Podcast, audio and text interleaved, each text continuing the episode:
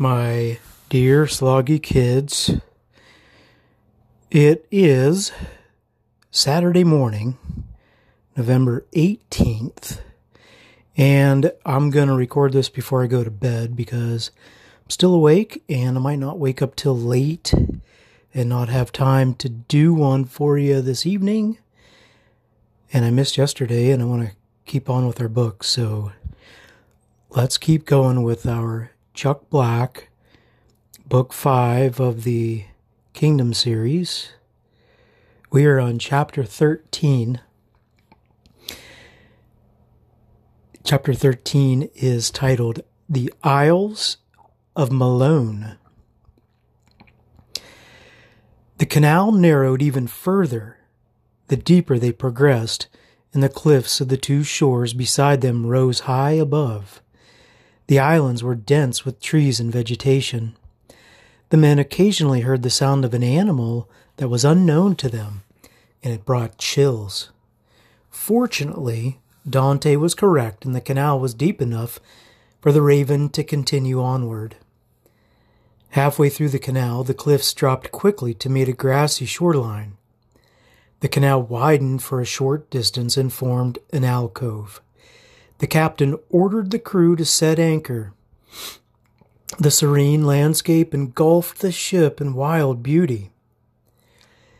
They did not know how long the tempest would wait for them, but Dante reckoned that they would exhaust their food and water long before the tempest gave up.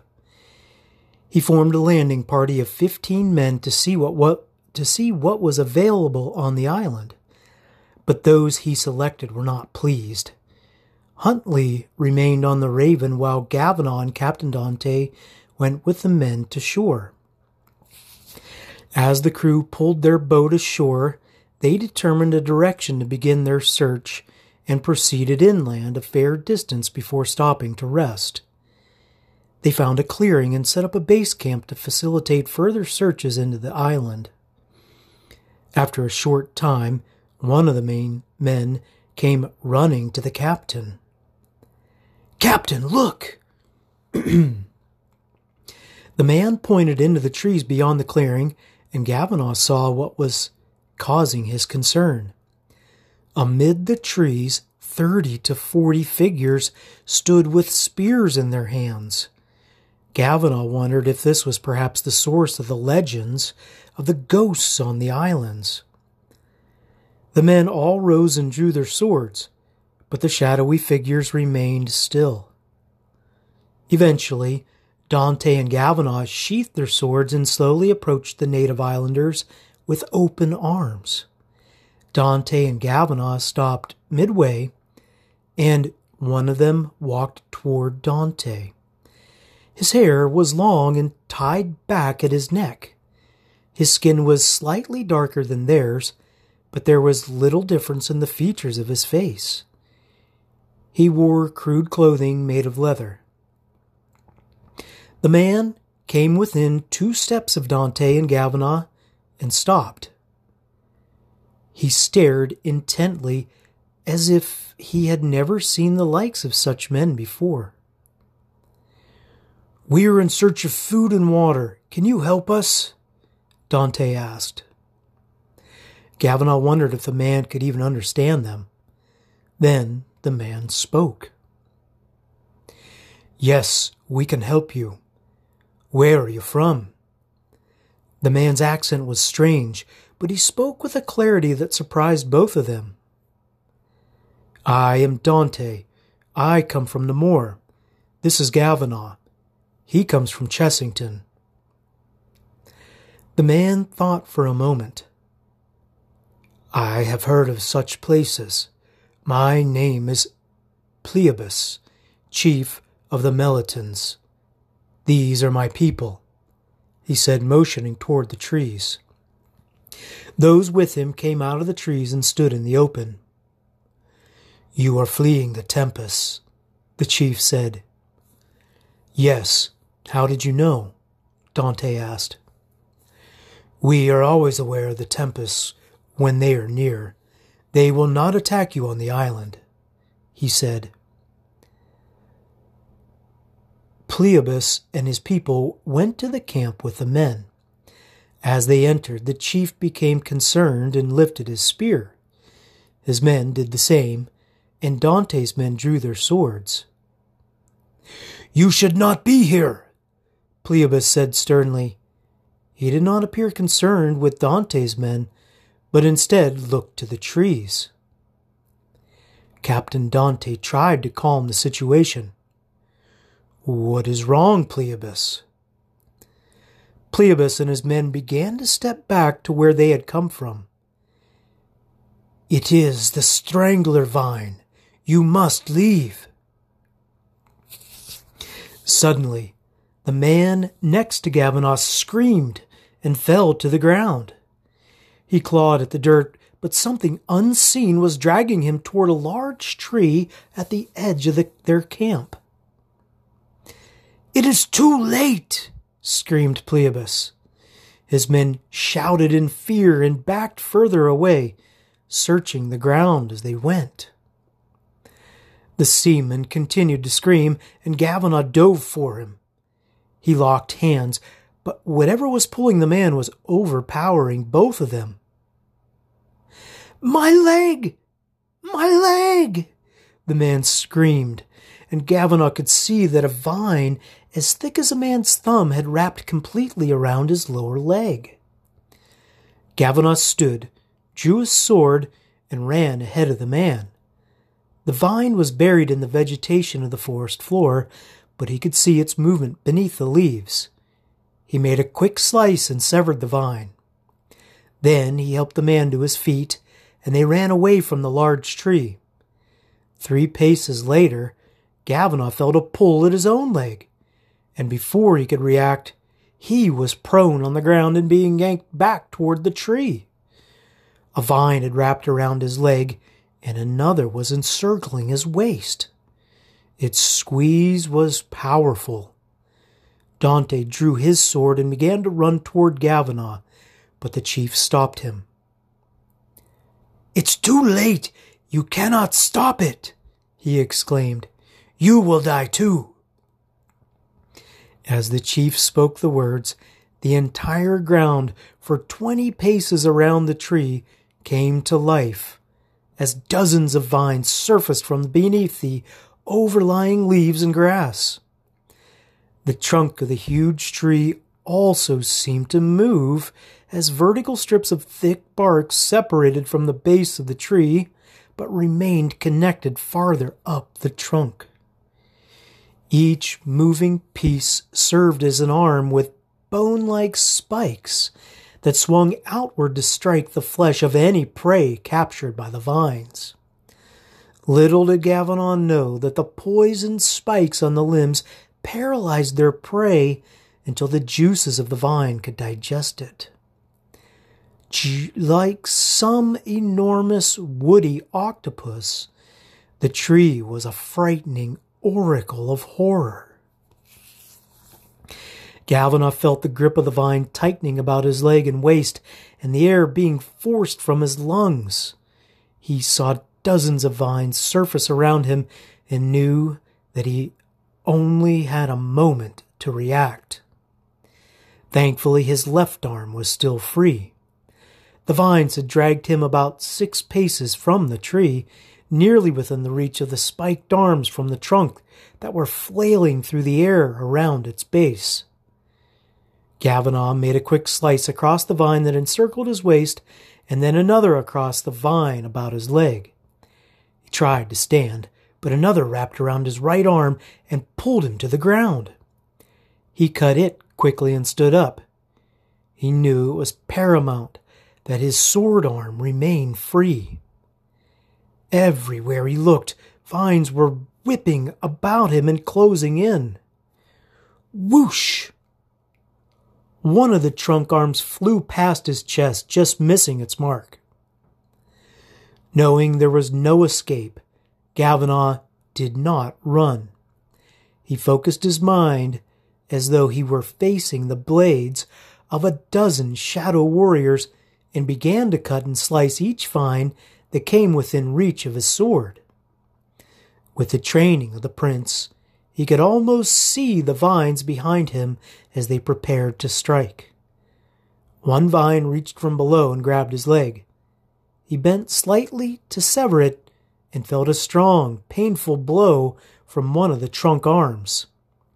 In his fight with the vines, he had stepped too close to the tree, and the spikes from one of the arms had pierced his back.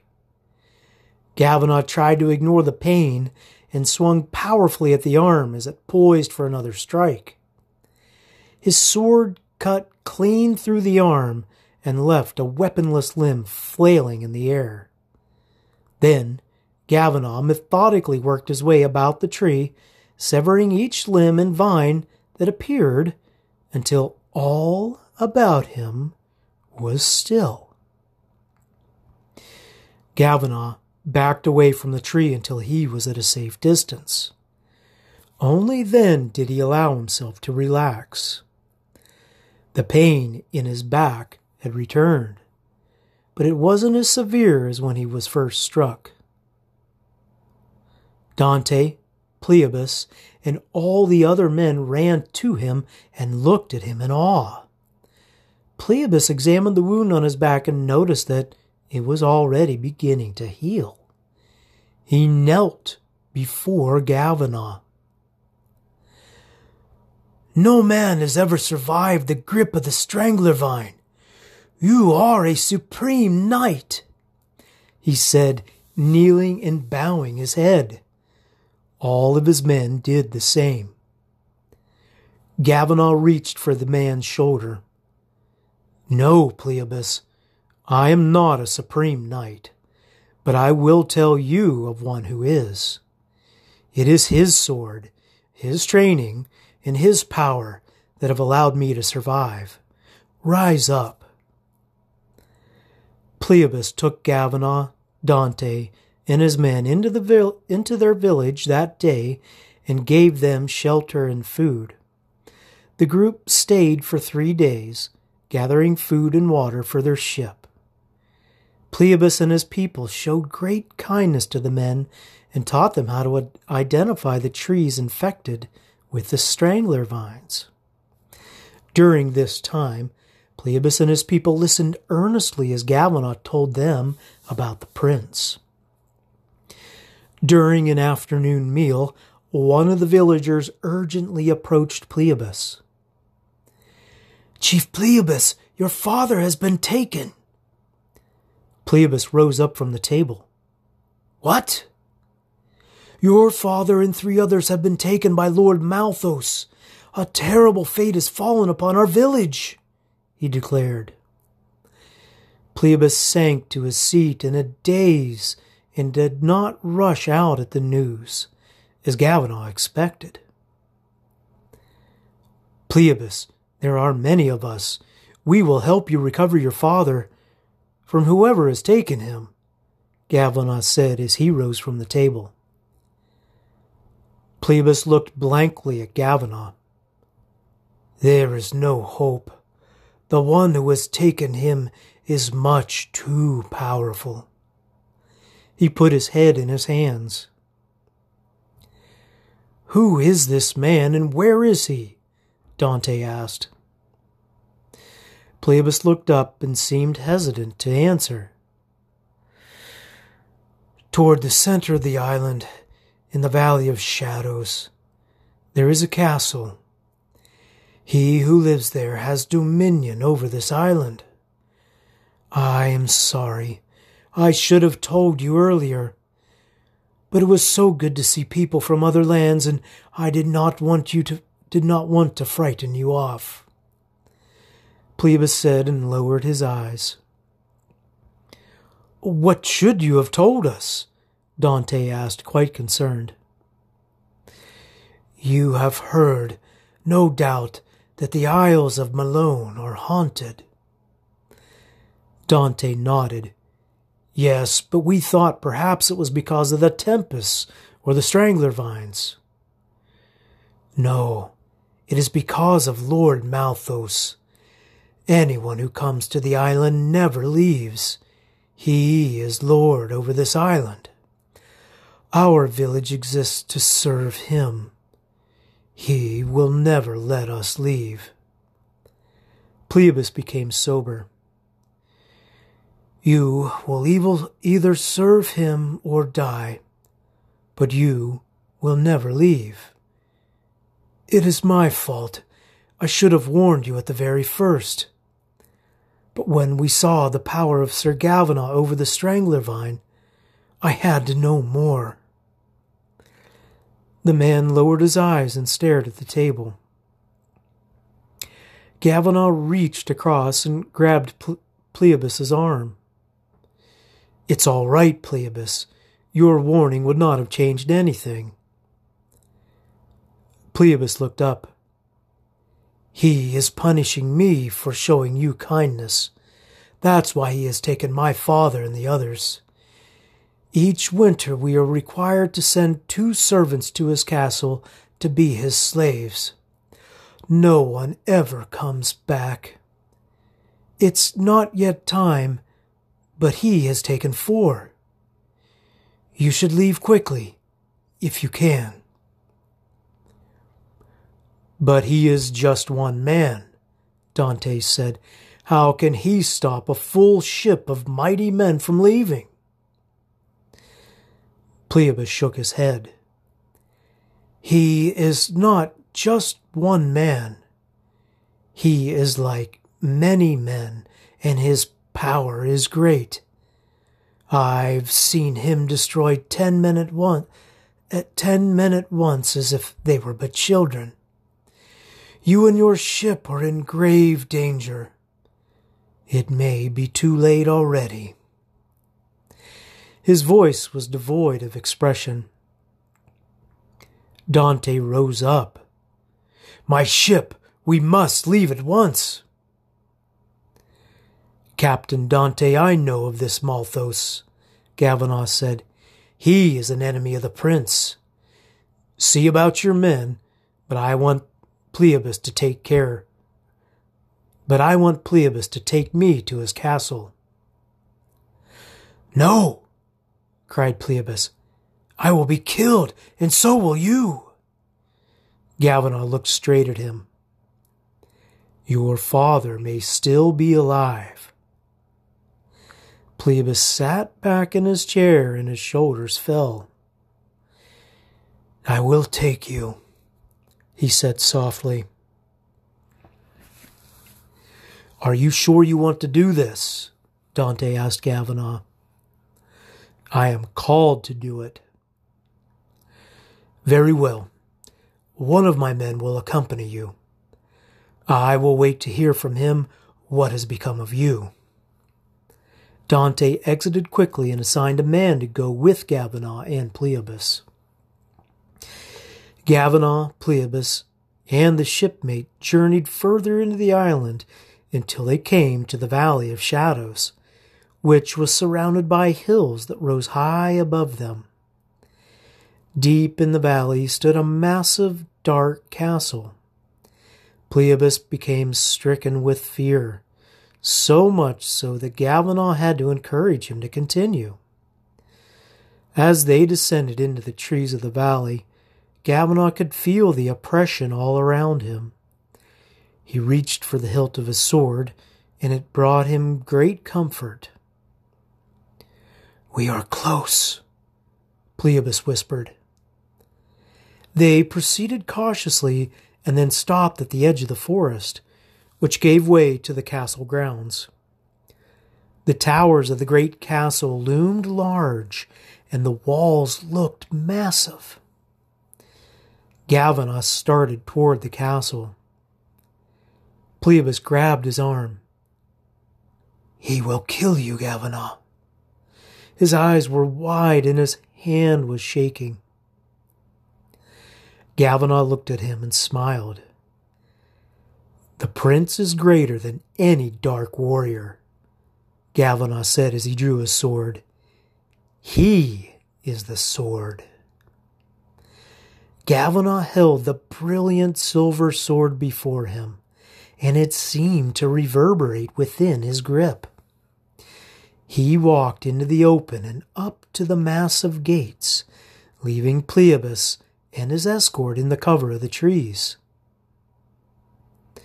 "Malthus!" he shouted. "Release your slaves!"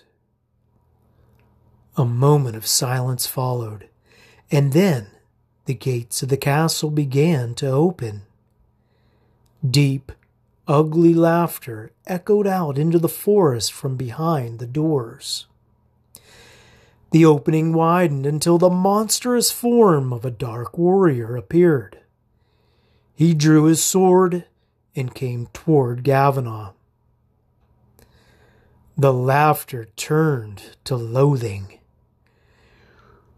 "Who dares enter my domain?" With each step, the form of the warrior grew, until he stood but a few paces away, towering over Gavanagh like the castle behind him. His hair was black and hung to his shoulders. His face bore the deep scar of his master and revealed the utter hatred that emanated from his soul. He flexed the large muscles in his chest and arms, which seemed to expand his size. He was not a man. He was a giant. The sword he wielded was a picture of evil. The blade was long and contained engravings that were dark and unidentifiable. The hilt had short, wicked, blade-like protrusions similar to the ones that impaled Gavanagh many years earlier in the forest on the road to Denrith. Gavanagh stayed silent as he beheld the warrior. He felt the apprehension rising within him until he remembered the prince. "I will cut out your heart and feed it to my dogs, fool," the beast of a man said with disgust. He began to draw back his sword. "I am Gavanagh, servant of the prince." The warrior hesitated, and Gavanagh saw a fleeting glimpse of concern cross his face at the mention of the prince. "Your domain over these people will come to an end, for by the power of the prince and by his name, I command you to release your captives." Gavanagh spoke the words with great authority. Malthus seemed paralyzed. It was a strange picture to behold, for the simple and powerful words of a faithful servant of the prince had caused the heart of a monster to tremble. The warrior shook himself and roared in defiance. He attacked Gavanagh ferociously. Gavanagh defended himself against the beast's massive blows. The strength of his sword matched the image of his power, and Gavanagh found himself retreating against the onslaught. Yet he also felt the strength of the prince rising within him as he bore the fury of the warrior. The grisly sword came streaking toward Gavanagh, and he brought an upward deflecting blow to meet it. As he did so, he ducked beneath the colliding blades and executed a counterslice that tore through Malthus's left side. The warrior screamed in agony. Malthus stepped back and looked at Gavanagh incredulously.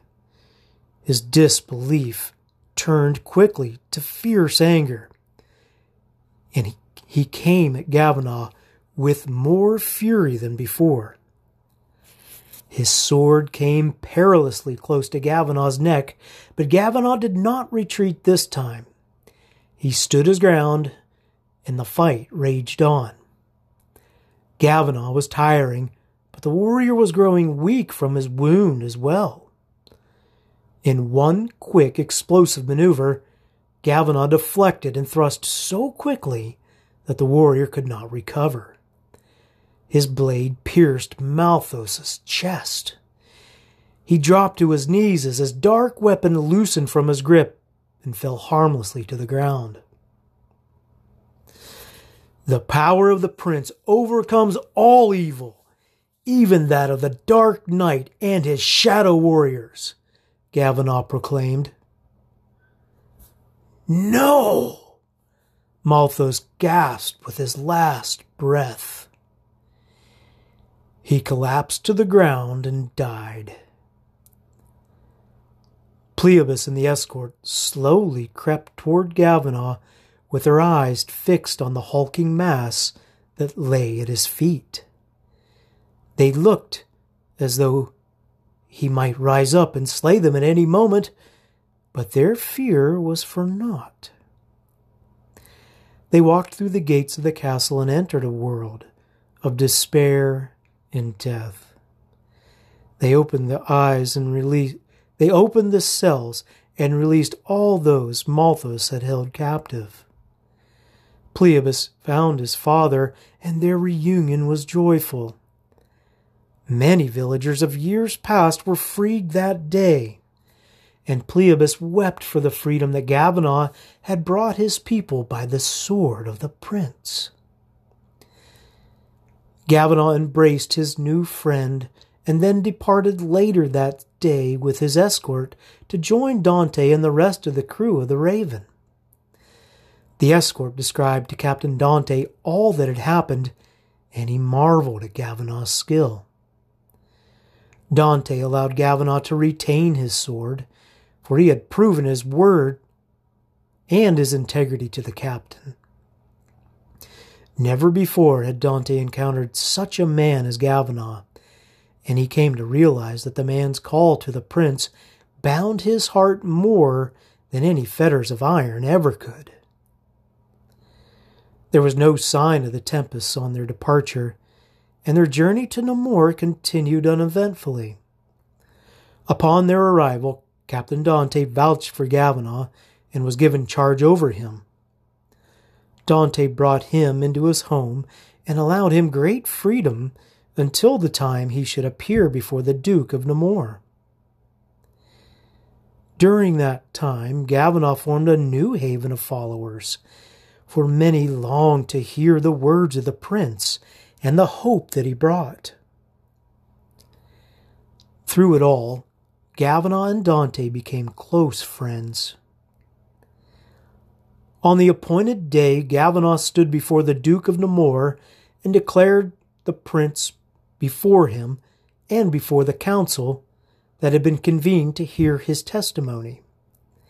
Because of the Duke's association with Lord Caiaphas, Galvanov was not set free, but it was declared that he should remain under Dante's custody.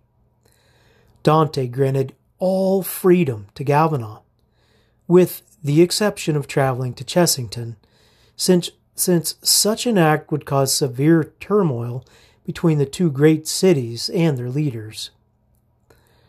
Galvanov missed his friends, especially Kina, for his mind had never wandered far from the affectionate thoughts he had for her.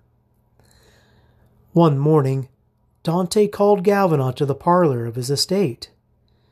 As Galvanov entered the parlor, great joy filled his heart, for Weston, Sandon, and Kina stood before him with smiles that reflected his own delight.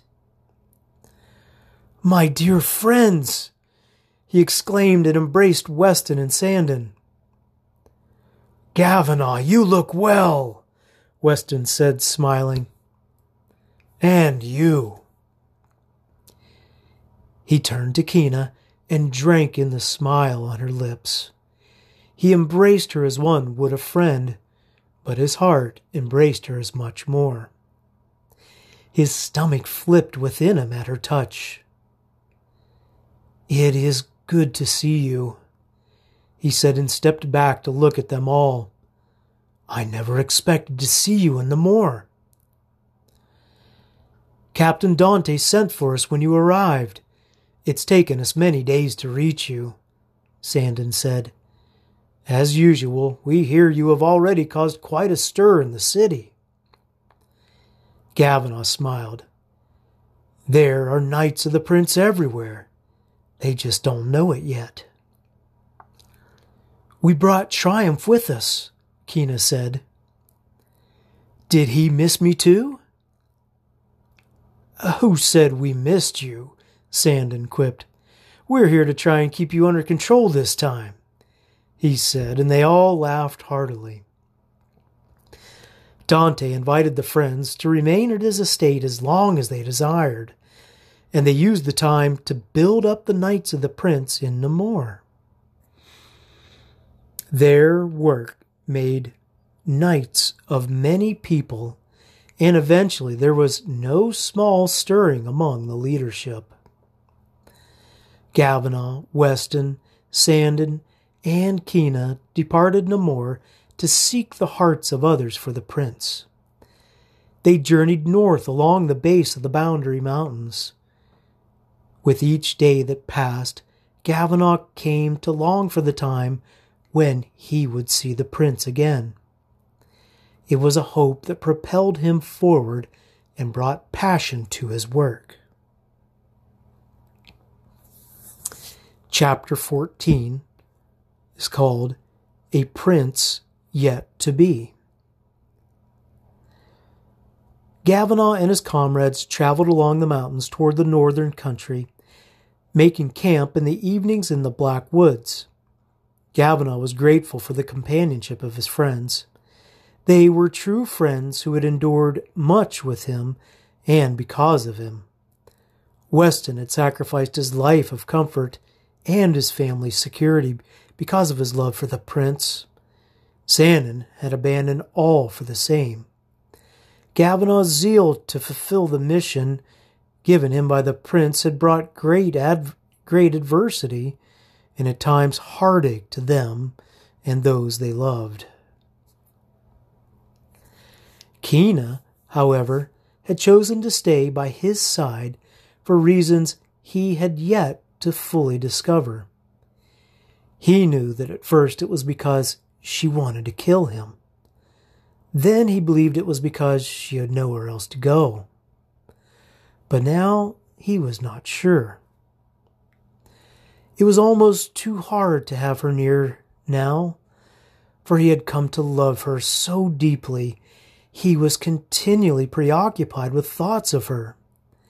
He'd never really had the opportunity to tell her about his feelings, or at least that was what he told himself. In truth, his silence was in part because of the possibility that she might not reciprocate his love. He marveled at the difference between his courage in battle and his cowardice in love.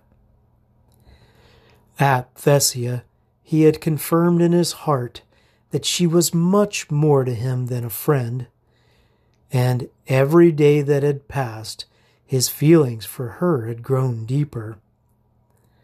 However, there was an unresolved matter that disquieted his mind and brought war to his heart. It was why he now hesitated to discuss a relationship with her, for she had never fully expressed her belief in the prince. It was a matter that he knew he must resolve, for the condition of his heart and the energy within his being were undeniably tied to her. The Black Woods was a place of beauty and charm. It beckoned to the heart. One evening, Galvin came to sit beside Keena during their evening meal. The conversation between the four of them consisted of tales of past adventures and eventually turned to laughter as they recounted the incident at Penwell and the governor's response to the silent warriors. Although the woods were full of shadows, the midsummer's light was far from ending. After the meal, Galvin found an occasion to speak with Keena alone. Keena, would you care to take a ride with me? He asked. Yes, I would enjoy that. They mounted their steeds and left camp to explore the beauty of the woods. The forest canopy provided a cathedral of green, and the cool of the evening was a relief from the heat of the afternoon. They stopped at a small stream and knelt down to drink the cold water. Galvanal watched Keena as she lifted the water to her lips with her cupped hand. He was once again mesmerized by her movements and by her form. Everything about her seemed to capture his attention. He felt alive and foolish at the same time. He understood the natural attraction of a man to a woman, but there was something so much deeper that drew him to her.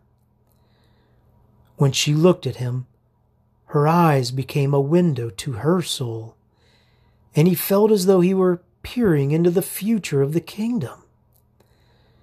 It was an indescribable feeling that took possession of him. Galvanus stood and offered a hand to lift her from the stream's edge. She took his hand, stood, and looked at him with warm eyes. He lingered just a moment before releasing her hand. "I have a gift for you," he said with a smile, and went to retrieve a package wrapped in soft leather from Triumph's back. He handed the package to her. Keena looked astonished and hesitated in accepting it. "But I—" "Please, Keena," Galvanal interrupted. Her eyes welled up with tears. "You have been so kind to me," she said as she slowly took the package from him. She ran her hand over the top of the string that held the parcel tight. After a moment, Galvanal could not wait any longer. "Are you going to open it?" "Do I have to?" she asked. "That is the point of the gift, to be opened," he said with a gentle laugh.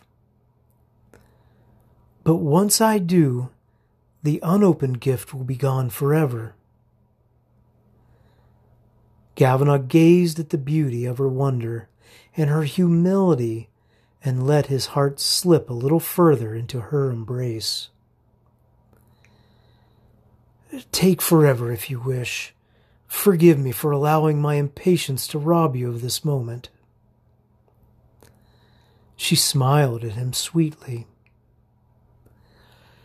After another moment, Keena slowly untied the string and opened the soft leather. Her first glimpse was of a beautiful cream cloth. Her mouth parted slightly, and a sense of awe was on her face as she lifted up a simple but elegant dress, fit for a princess. "When I saw the dress in Namur, I could not refrain from purchasing it for you," Galvanal said, enjoying Keena's expression. The tears began to flow freely as she gazed at the beauty of the dress. "Galvanal, I am just a peasant girl. I could never wear such a beautiful garment as this," she said as she tried to give it back to him. "I have been in the presence of nobility all my life, Keena, and I have yet to see a lady who compares with you. The prince has opened my eyes to true nobility, and his kingdom belongs to hearts such as yours. Please accept it. Whether you wear the dress or not does not change the fact that you are a princess, both to the king and to me." She held the dress close to her and then quickly hugged Galvanal. She backed away and blushed. "Thank you, Galvanal. It is beyond beautiful, and I should never be worthy to wear it," she said.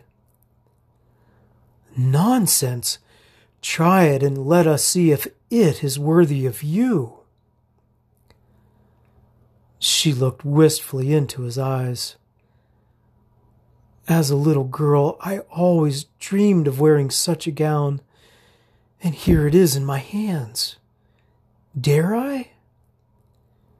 I insist, he said. She smiled. As you wish, Sir Gavinois. She walked a short distance into the forest, behind a growth of thick shrubbery, while Gavinois turned and tended to the horses. He searched Keena's pack on her horse and discovered the royal robe he had bequeathed her at the tournament of lords in Thessia. A moment later, she called to him.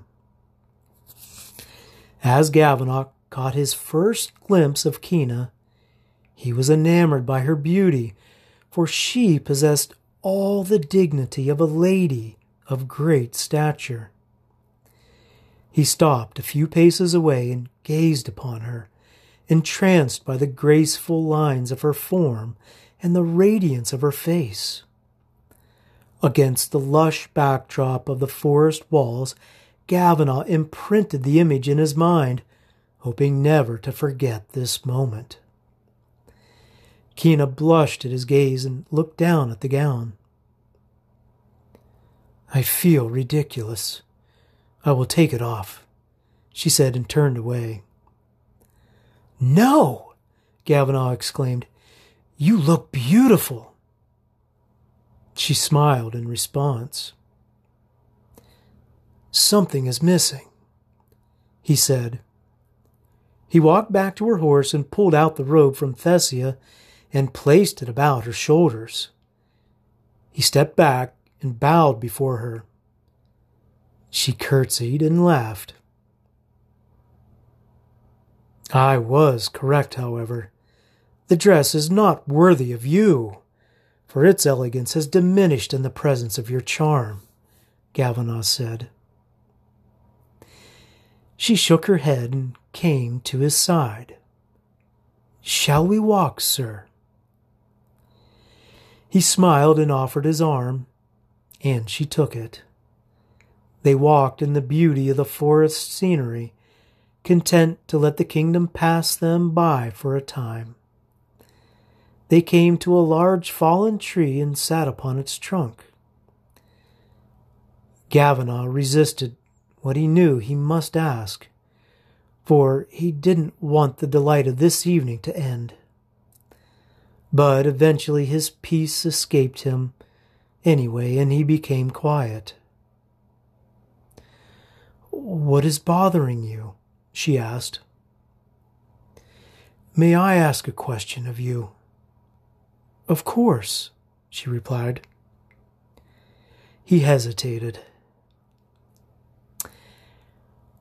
I have given my life in service to the prince because I believe in him. Keena turned her eyes away from him. He is the reason I am alive today. He is the reason for which I live. Do you understand what this means for me? Yes, I do, she replied. Keena, do you believe in the prince? She looked back at Gavinois, and he saw the conflict within her. She was silent for a time before she spoke. It is the prince who has brought us together, and it is the prince who keeps us apart, isn't it? She said with a hint of sadness in her voice. It is, he said. He turned to face her and looked into her eyes as he had never dared before. Keena, you have so captured my heart and soul that I cannot bear to think of life without you. I dared not tell you this before, for I did not know if you could ever forgive me for the agony I caused you and your family. But now I cannot bear it any longer. My heart is yours to do with as you please. But I first must know that I have given it to one who serves the prince as I do. She blinked, and a tear fell down her cheek. But it was not shed out of delight. He could see the turmoil in Keena's countenance and could hardly bear the possibility of what her words might reveal. He lifted his hand to her cheek and wiped away the tear, then turned aside. Galvanov, it would be a crime against our hearts to offer anything less than pure truth. She lifted her hand to his chin and turned his gaze back to her. More tears streaked her face, but Galvanov did not wipe them away, for each touch of her skin only melted his heart to the anchor of what seemed to be an impossible love. "Do you love another, then?" he asked broken-heartedly. "I have given my love to no one. When the Shadow Warriors killed my parents and sold me into slavery, I wanted to die myself. When I did not die, I wanted revenge. The prince robbed me of my revenge, but I am grateful, for you have dared my heart to hope again." She paused and looked at the ground. Galvanov felt as though he were perched at the edge of a cliff, trying to keep his balance. "Until this moment, I did not think it possible that I could win the heart of such a noble knight as you." She turned back and looked into his eyes. "But I have always known that any love in my heart I might offer you must be freed by the one you serve. I have seen how your loyalty to the prince transcends even your own desires." She cried softly. "I have heard your words of the prince and yearned for them to be my own, but the pain of my past has imprisoned me. Answer me one question, Galvanov, that I might believe." Galvanov found a sliver of hope in her words, and yet became afraid. What if I cannot answer this question? Will I doom her to destruction and to a life without love? What is this question that so haunts your soul? She hesitated, and he ached to hold and comfort her. If the prince truly cares for this kingdom, why does he allow such great pain? She asked it with such passion that Galvanov felt her soul tremble. Oh, Keena, the whole of my being desires to give an answer to that would satisfy your soul, but I fear that you would find my words inadequate. He paused to gather his thoughts. Give me the words, my prince, to show her the depth of your wisdom and your love. Galvanov looked down at Keena's hand. You must first understand that it is the Dark Knight who has brought such great pain to the kingdom. He has turned the hearts of the people away from the king and his goodness. The king desires all people to return to him, but because of their pride and foolishness, many will never choose to follow him. This pain and suffering is allowed for a time to reveal the treachery of Lucius. But do not think the king unmerciful or unfeeling, for he sent his one and only son to endure more pain and suffering than any other man in the kingdom ever has, even unto death. Galvanov paused to see if Keena was accepting any of his words. Her tears had stopped, and she looked at him as though she wanted to hear more. But here is the beauty of the prince, Kina. When we serve him wholly, he can turn all of our pain caused by Lucius's vilest intentions into a glorious victory. How is that possible? She asked softly. There is a kingdom waiting for those who believe, where there will be no more sorrow, no more pain. If the pain we suffer brings us to that understanding and belief, then we are victorious. When the shadow warrior pierced me with his sword, I had an encounter with the prince and believed. That pain bought me a place in the kingdom that is to come.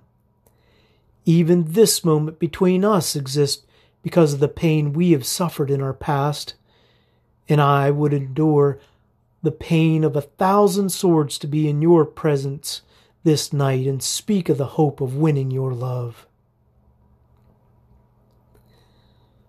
Gavinagh did not sense withdrawal in Kina, but he wished to know her thoughts.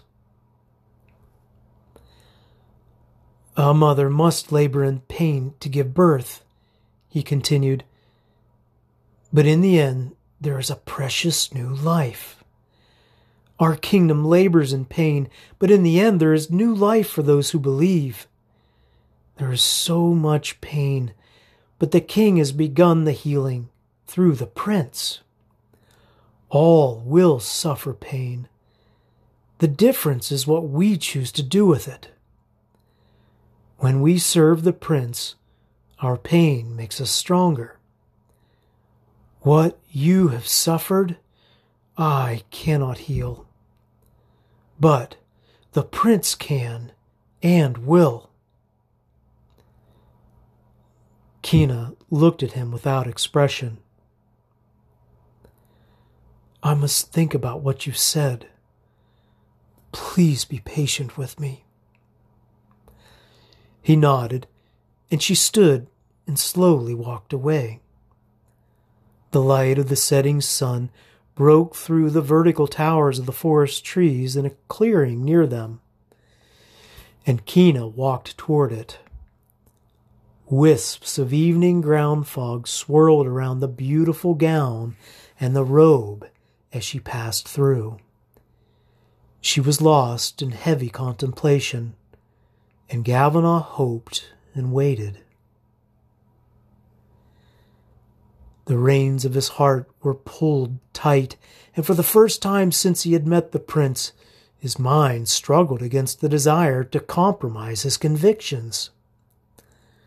What if she can't believe? Does it really matter that much? He asked himself. He rose up and lifted his eyes to the sky above and remembered his promise to the prince to stay true to his quest. To the last beat of my heart, I will, my prince. I so swear. He knew that his heart could not stand divided between the prince and the one who did not serve him, He gazed at the slender form of his beautiful companion. She was standing by a large stone near the edge of the stream that watered their steeds not far away, and seemed lost in the soothing sound and dancing reflections of the water. Gavinagh returned to recover their horses. They were grazing on the tender spires of new grass near the water's edge. Kina was farther up the stream and just beyond his sight. He pulled on the reins and walked with the animals in that direction. After a few paces, Triumph stopped. He raised his head high and perked up his ears. Gavinagh stroked his neck and felt the steed's powerful muscles twitch with apprehension. What is it, boy? A dreadful thought began to swell in his mind, and chills ran from his feet clear up to his neck.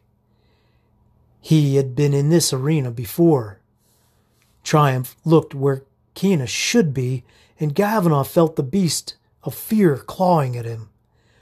All at once the forest darkened and seemed to collapse upon him. He drew his sword, but it suddenly felt as though it weighed 100 pounds. The air about him felt as thick as syrup as he turned toward Kena and ran that direction. The beauty of the forest devolved into limbs of evil that seemed to grasp at him as he passed by, and all his fear exploded in the sound of her scream. Gavanagh! Her voice pierced the serenity of the forest on the waves of terror. Kena! He screamed and tightened his grip on his sword. The rush within his muscles overtook the atrophy of fear, and he charged through the barriers of the forest with the power of a warhorse barreling toward its foe. The hazy picture of impending doom cleared as he drew nearer. And he closer, and he despaired greatly.